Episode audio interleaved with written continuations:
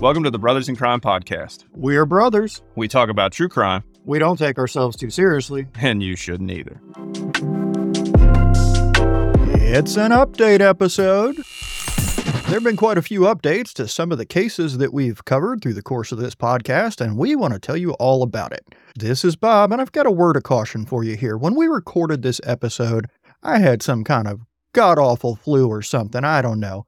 Running 103 degree fever and everything else, and uh, Will just wouldn't let that stop production and insisted that we record this anyway. So you won't hear a whole lot of my voice in this one. I know you're relieved about that. When you do hear me, if I sound delirious or insane, uh, that's the reason it's nothing fun. All right, let's get going and talk about some of these new developments and updates.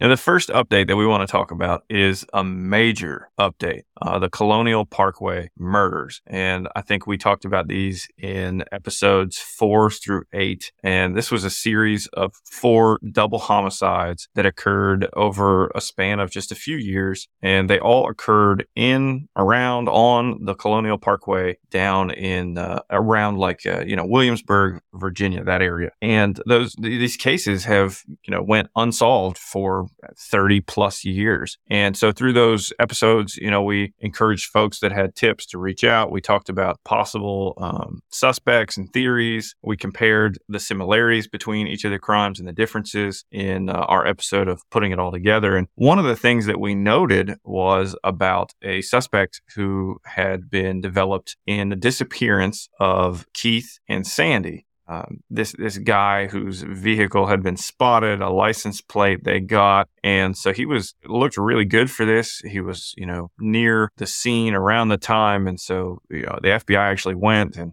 I think Virginia State Police. There were warrants. They worked together, and this guy eventually he he got interviewed and got polygraphed, and he was cleared based on the poly. And Bob and I both were sort of flabbergasted that you would just kind of stop looking into somebody just because they passed a polygraph when there's other evidence to indicate that um, they did it. Not not that you know that can't be helpful, but certainly seemed like there was more work to do there. The FBI used it like a hard stop, like, this is our guy, we're interested. And then it was, well, we had a great polygraph examiner check him out, and he's telling the truth. He's, he didn't do it. He's not lying. Move on. That's it. Don't even talk about this guy anymore. What? Yeah, and he was a good enough suspect that, that they got warrants. They went to his house, and he was actually, I think it was like when they showed up, uh, he, he had just gotten done like cleaning out the bed of his truck with chemicals and stuff. I mean, it was, and, and but then in his house, you know, they only found um, some things that, you know, could lend themselves to the idea that this guy might be your guy, but nothing to incriminate him. And I think that was stuff like, you know, some handcuffs and different things, and some maybe some weird porn, or uh, you know, there were some things in there that raised an eyebrow, but were not enough to arrest the guy. And so they they did the poly, and then, like you said, that was that was the hard stop. They just walked away from it.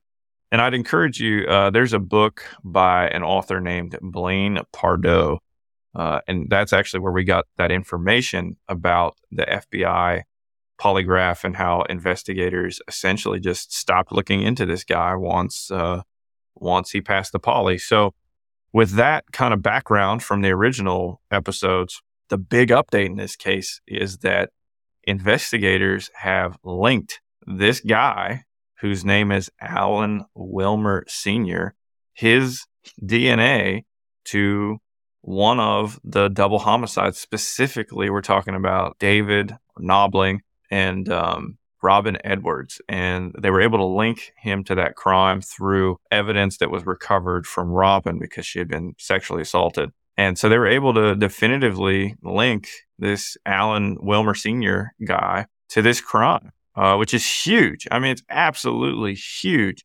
Bob, just initial thoughts before we dive into it anymore uh, specifically. You know, my first thought is just renewed outrage. I remember when we went through discussing the case of David and Robin, how it, the discussion of they've got this guy that looked really good, but they had a polygraph examiner that they just thought the world of. And he said, you know, nope, he's not being deceptive and he didn't do it and he doesn't know anything about it. So that's that. I was just kind of outraged by that at the point and still am now because this was 87, somewhere back in there. Like 30 freaking years that the crime happened. Knobling and Edwards was 87. Keith and Sandy would have been 88. And that was who he he was actually a suspect Keith and Sandy's disappearance, which their bodies have still never been found. So he was this like really good looking suspect for their case, but now he's been tied to this case, which just to remind folks, or if you don't know, this one occurred out at Isle of uh, Wight County. It's out there at the Ragged Island Preserve. And so this one was probably, I would say, the furthest distance in terms of drive time to get from like where the parkway is to where this occurred, where they found the bodies and, and the car, David's truck. So to me, it's kind of interesting that he was a prime suspect in one that occurred right there on the parkway.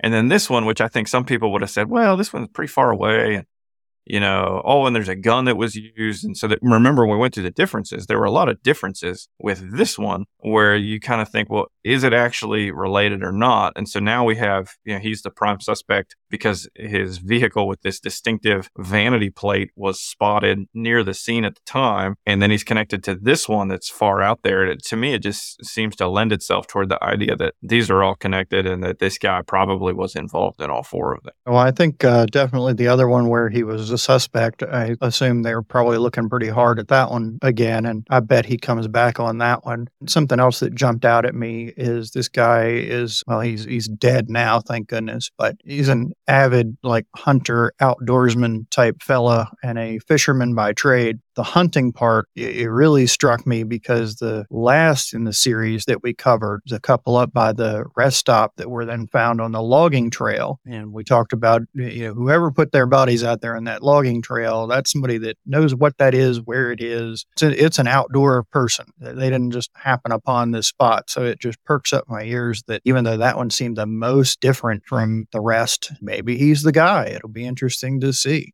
Yeah, hundred percent. And and that logging trail was not far from a private hunt club. And you're exactly right. So this dude, in addition to being a, a waterman who was all about you know these oysters and fishing and all that stuff, was an avid hunter. And so part of what's going on with this update is the, the, the investigators. Okay, they have the DNA that connects him, but now you know they have lots of questions, and he's dead. And so they're trying to kind of go back and construct, you know, a timeline of where was this guy? What was he into? Who did he know? What was he doing? Eh, what vehicles did he have? Where did he live? I mean, all these things that you need people to kind of help fill in. And it sounds like this dude was somewhat of a loner, even though he had, you know, he was married and had kids at one time. So they're asking for the public's help. You know, if you knew this guy, if you lived near him, if you shopped at the same grocery store or anything, it doesn't matter how trivial you think it is if you have any information at all about Alan Wilmer Sr., uh, anything, you need to contact law enforcement, uh, the Virginia State Police, the FBI, and you need to give them that information, please. That's going to be what helps to try to nail down, you know, where he was, what he was doing, and and maybe maybe some of that information is going to help them to be able to to find clues or to find evidence uh, that will hopefully be able to cross off some of these other cases and, and to close them as well.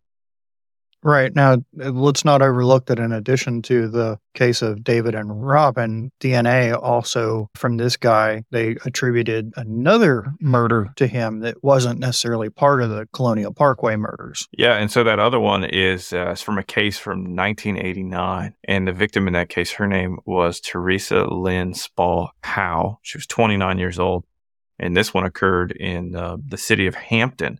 Eh, so you just wonder, and, and I'm sure this is something law enforcement, I hope, and I would imagine they're doing, and I'm sure people, victims advocate groups and, and cold case people and things like that are looking at that's part of understanding the need to understand the timeline where he was, where he traveled, what he was doing, because you can start to look at cases that are outside this perimeter, you know, if he's going that far, where else did he go? What else was he doing? And if there are any other unsolved missing persons cases or homicides, I think, you know, Bill Thomas has said, and I agree with his thought, right? Like this guy, by the law enforcement definition, is a serial killer. So it's really hard for me, and I, agree with Bill. He's kind of said this too. It, it is really hard for me to think that um, he just killed these three people and that was it. That's all he ever did it stands to reason that if he did uh, these murders, that he's most likely responsible for for others. Right, and I think we'll we will find that in addition to David and Robin, we probably will find that he's responsible for at least one other set of the Colonial Parkway murders, if not all of them. And we've talked about the evidence for and against it being those four double homicides all being the same person, or maybe two or three of them being the same person and one being something different. But I have a feeling this guy is going to come up again in the Colonial Parkway murders. And I, I remember being very frustrated when we talked about Kathy and Becky because uh, that was the one where was it the FBI that had sent DNA and it uh, was sent to the wrong place, showed up at some random police department who called them and said, Hey, you sent us this DNA. We need to get it back to you. And they were like, Eh, no, just just throw it away. And the police department was like, No, no, no, this is DNA you you sent for testing, but you sent it to us. And the FBI was like, No, you're not understanding. Throw it in the trash. So I am a little concerned about what DNA might be missing that might not even be testable at this point to give some closure and some answers. Yeah, just to clarify, I'm, my recollection is that that was the uh, the rape kits actually from Kathy and Becky. That that's what the FBI had sent, and they inadvertently sent it to the they sent the wrong ones to this police department, and, and then the rest of the story exactly like you had it. And, and it is concerning, but I, it does seem to be my understanding is that there is evidence that can be tested in Kathy and Becky's case, and it's just a matter of it hasn't been, uh, which of course has been just. I mean, I don't understand that at all.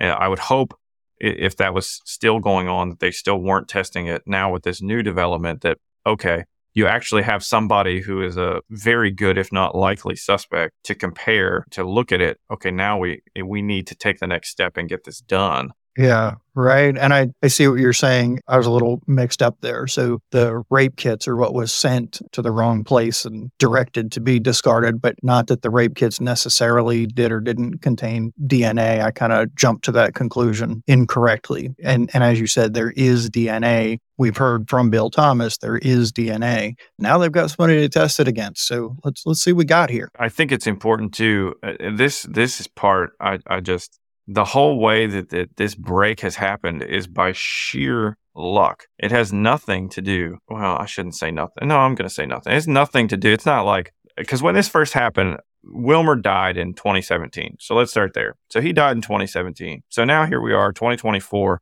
and there's this announcement that hey, we've connected uh, the this guy to the this one double homicide from the Colonial Parkway murders and this other case. And my initial thought was, I know DNA testing takes a little bit of time, but it doesn't take seven years or more. So how in the world did it come to be that you know seven years after this guy dies, that's when we figure out that he's the dude? So what happened is, especially later in life, from what I'm hearing or reading, or both, Wilmer was a loner and at the end of his life essentially he he kind of he died and then some time passed a significant amount of time and somebody realized I think he had a door the door was open or something and some kind of you know mailman delivery guy whatever sees that oh this looks off and then uh, discovers that you know there's a dead person. Well because of the advanced state of decay of Wilmer's body when 911 shows up in order to confirm, hey, this is actually who it is, they took samples and they ran his DNA to make sure he was actually Alan Wilmer Sr. Had it not been for that, this case still wouldn't be solved. So it's just by sheer luck that this dude dies, that he dies alone, and that so much time passes between the time that he dies and anybody discovers his dead body that they have to do DNA testing just to prove that he is who he is. And then, wait a second, this guy, wasn't he? Oh, let's compare that now that we have this DNA. Oh, oh, wow, look, he's actually the guy who sexually assaulted and presumably then murdered these two people. Little mind boggling for me. Um, again, if I just, at some point in the past, knowing that that guy was a suspect who was only cleared by a poly in 1988, okay, fine, I get it.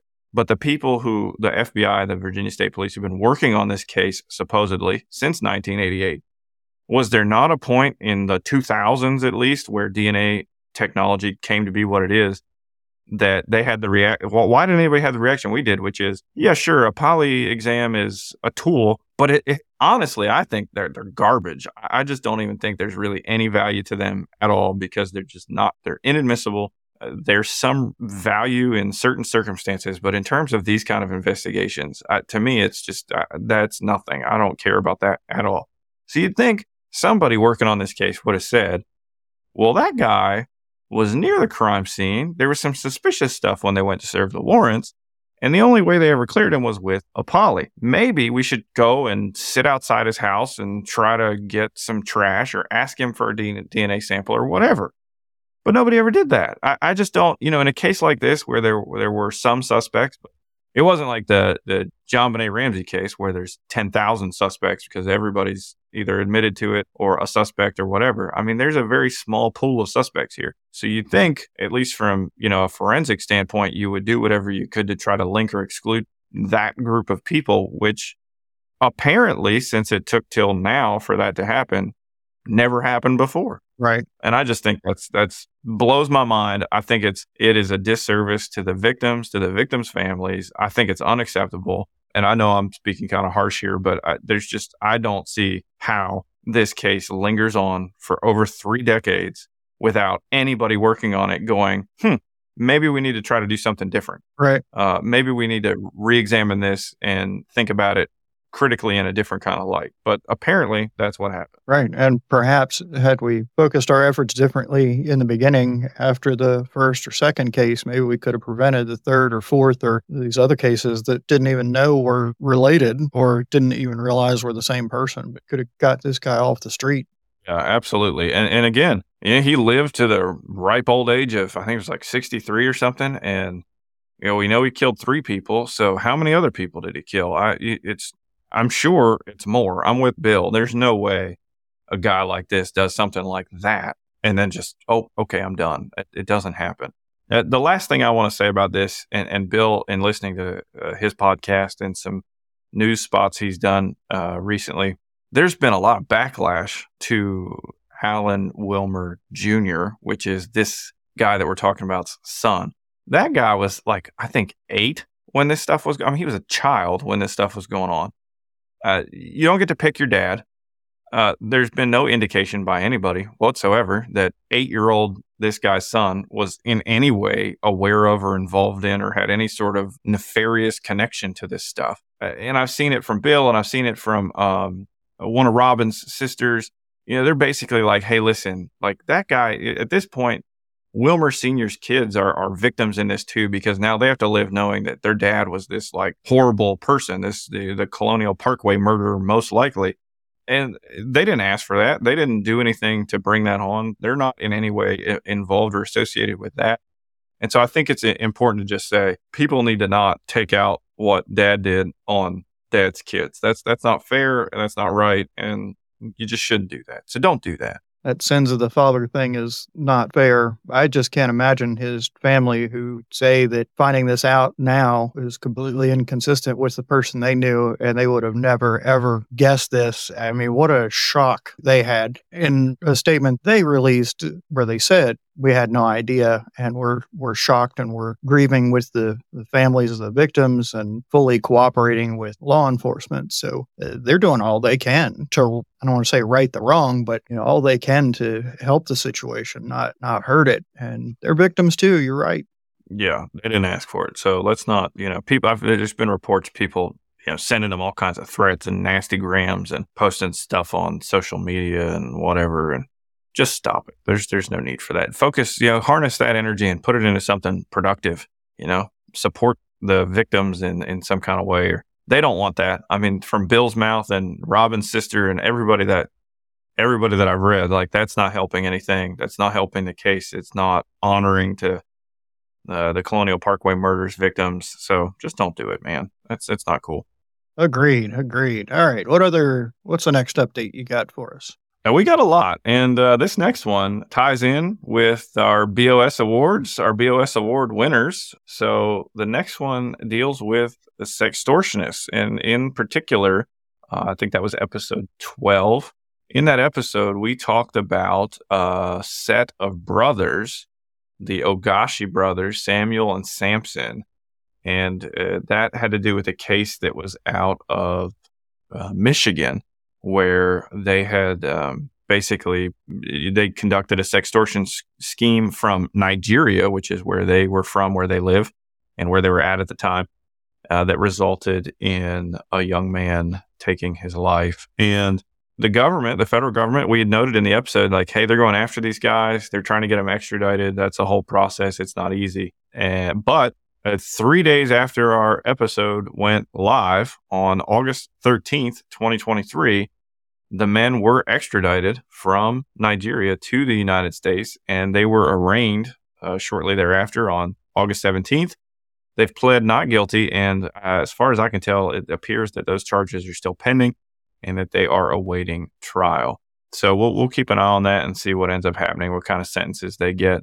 But uh, that had to do with the sextortion and, and unfortunate and tragic death of a 17 year old young man named Jordan DeMay from Marquette. And, uh, you know, again, just tragic and awful. And for his family, you can do whatever you want to the Ogoshis. That doesn't bring Jordan back. So I'm glad that the government is taking these kind of crimes seriously to go through the steps to extradite and to bring justice to people who are, you know, halfway around the world and that is that is good. We're we're glad to see that, but just still so such a heartbreaking thing to have to deal with. Oh heck yeah! And unfortunately, there's so many others like the Ogoshi brothers that are out there doing this, both foreign and domestic, that are perpetrating this horrible crime and you know victimizing very vulnerable people it's a horrible, horrible, horrible thing. But yeah, justice needs to be had. And, you know, these, these guys, they make you miss the Nigerian prince that wants to give you his billions of dollars worth of gold. Yeah, you just got to send him some Apple gift cards and then he'll let you hold his gold for him. I, I, I missed that scheme too. I mean, those those people are saints compared to the sadistic evil that, that is the sextortionists. I completely agree. I completely agree. And you know, while we're talking about evil, jumping into the next update, we have the murder of Tupac. And I know that's near and dear to your heart. I know you love some Pac and you were uh, singing uh, some song lyrics in that episode, completely unprompted, unscripted.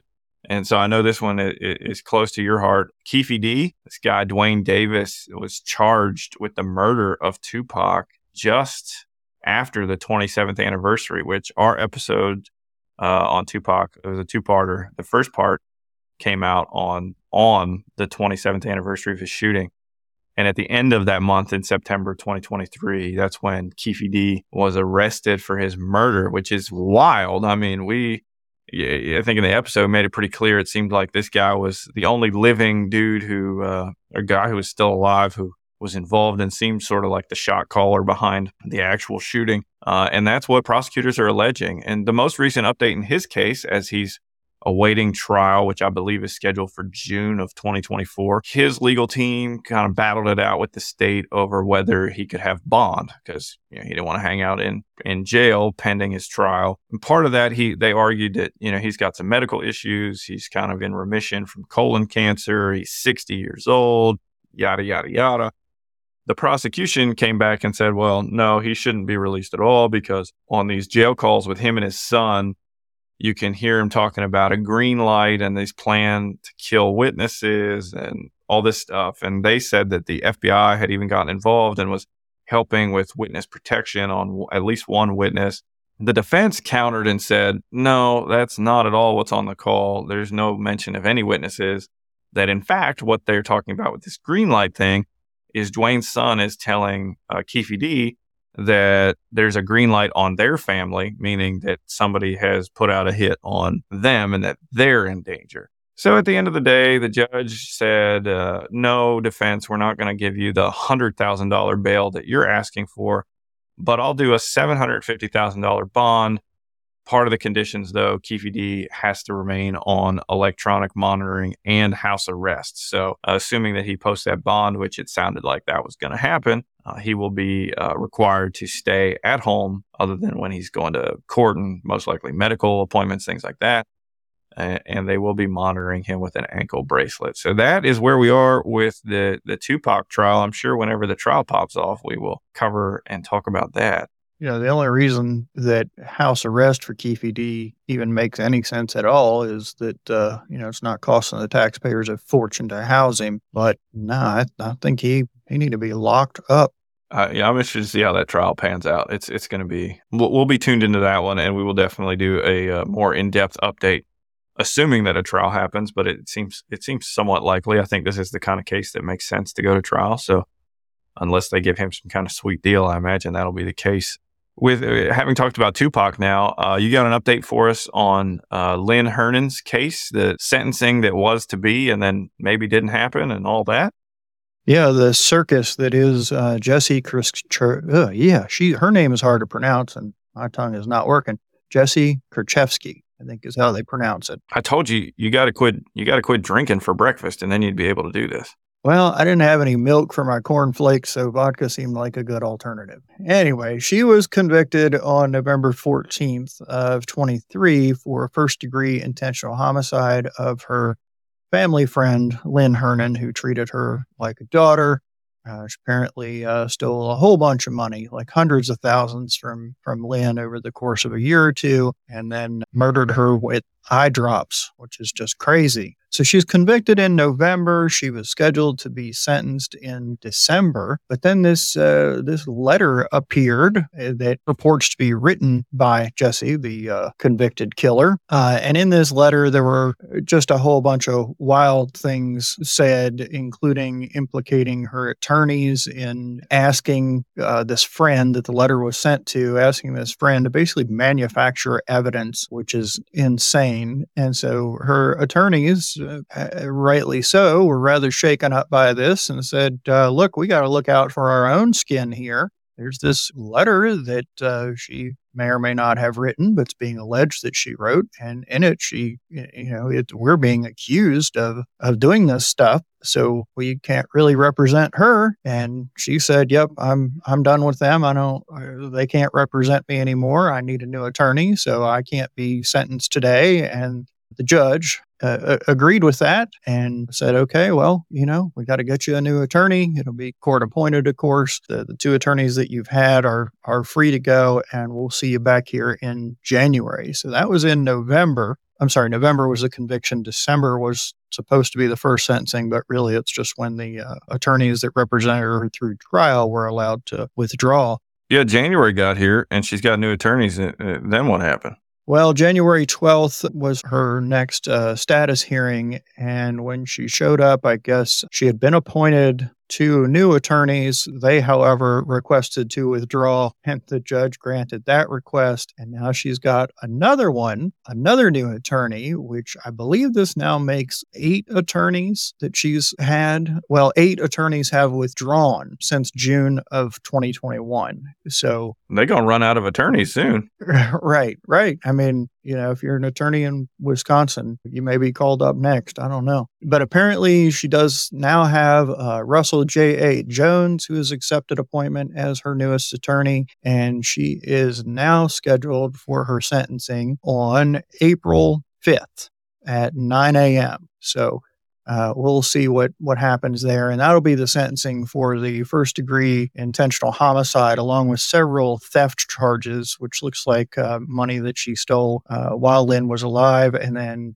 uh, money that she stole from Lynn's estate. And so the uh, first degree intentional homicide, it does come with a mandatory life sentence. However, as we sort of dove into when we went through the, the case, the judge has some discretion there on whether to allow parole after a period of time. Hmm.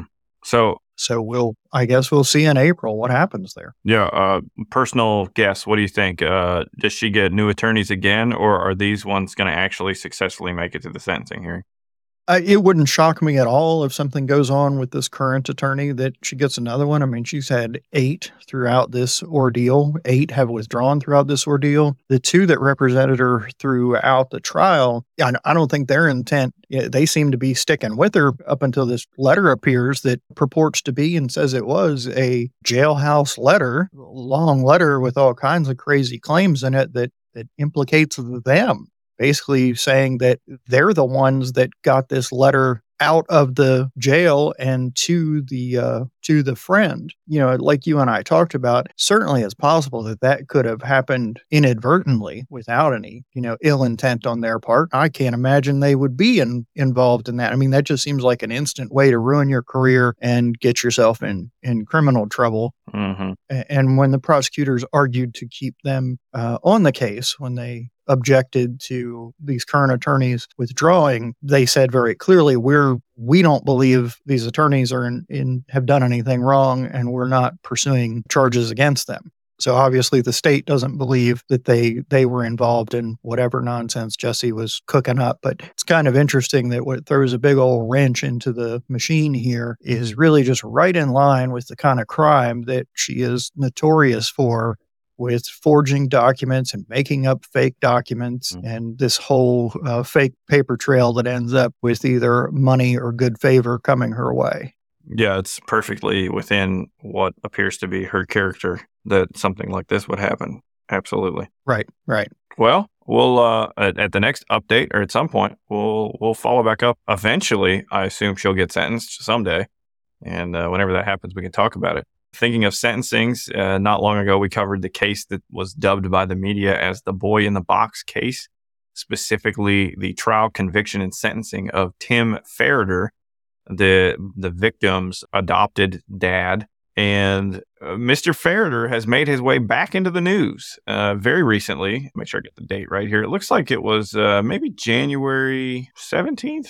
Looks like that, that's when the reporting came out. So, probably within a day of that, somewhere in there. Uh, the judge in Mr. Ferriter's case issued a 25 page order. And you're probably thinking, well, he was already sentenced. Why? What's the judge doing? Well, you might remember that Mr. Ferriter had requested a post conviction bond pending appeal so essentially, he's saying, Hey, judge, uh, I think there's some issues with my case. And so I want you to let me out so that I'm not incarcerated while I argue my appeal. And generally speaking, I think these tend to not be granted unless there's some really interesting kind of questionable area, nuance of law, this new kind of thing where the judge really feels like maybe maybe there's an actual chance they kind of had to go out on a limb and so maybe the appellate court would be somewhat likely to overturn their decision. But absent something sort of more extreme or unusual like that the, these are unlikely to be granted. And if you think about it it makes sense. You've got a guy here who uh, was convicted by a jury. He's been sentenced by a judge. And now he's saying hey can you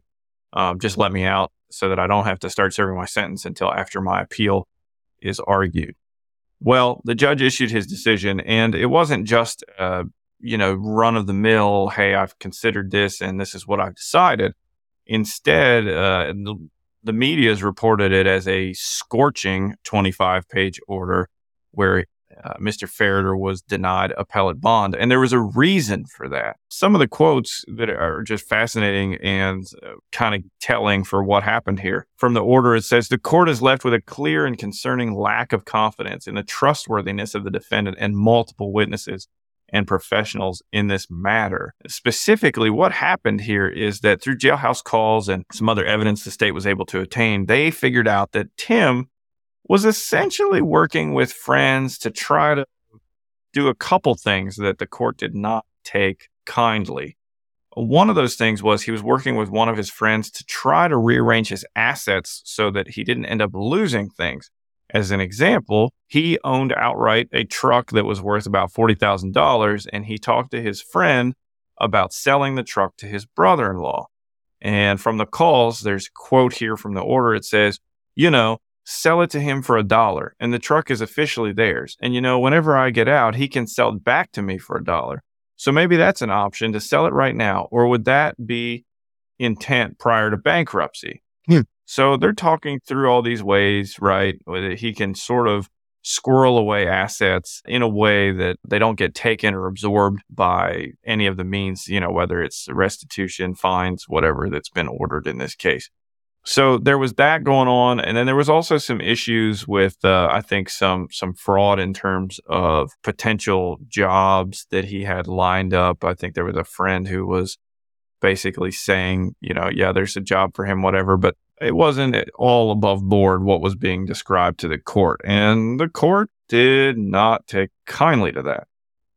Uh, the conversations are described as, quote, at best amount to hiding assets and at worst potential conspiracy to commit bankruptcy fraud. So, yeah, the uh, the court was not happy and denied Mr. Ferriter's request for appellate bond. So while his appeals run, he is going to continue to spend time with his newest, bestest friends, who I'm sure aren't too fond of guys who abuse children. Wow. That's so. I mean, I guess the uh, pro tip is if you're trying to get out on bond during your appeal, probably don't be doing shady stuff while you're in the pen. And if you are, don't do it over recorded phone lines.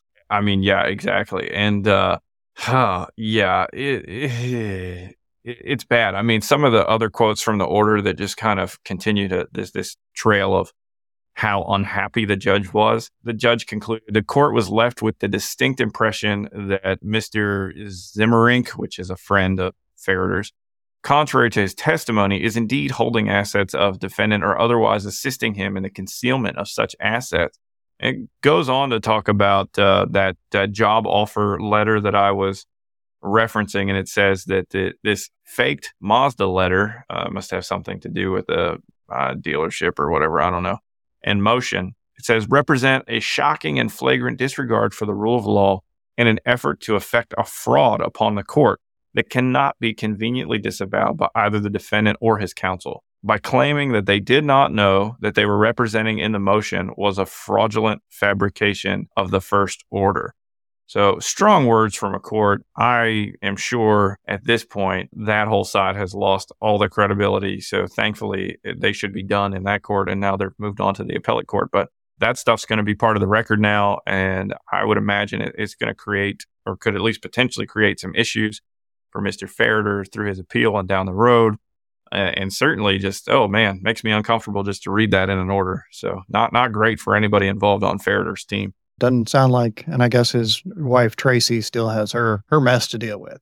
Yeah, her trial's upcoming, and it was just recently continued out. It was uh, supposed to happen, I think, in January, uh, and then has been continued out a, a, few months. And I would imagine they're working. Uh, you would think they'd be working toward figuring out some kind of a plea deal because at this point, writing's on the wall. She should know you know, she might as well get her affairs in order. I think it's a done deal. But yeah, so that'll be another another potential update in the future. So we've covered the Colonial Parkway murders, extortionists, Tupac's case, uh, Lynn Hernan's case, and uh, you know the boy in the box, Mister Ferriter and his fraud on the court.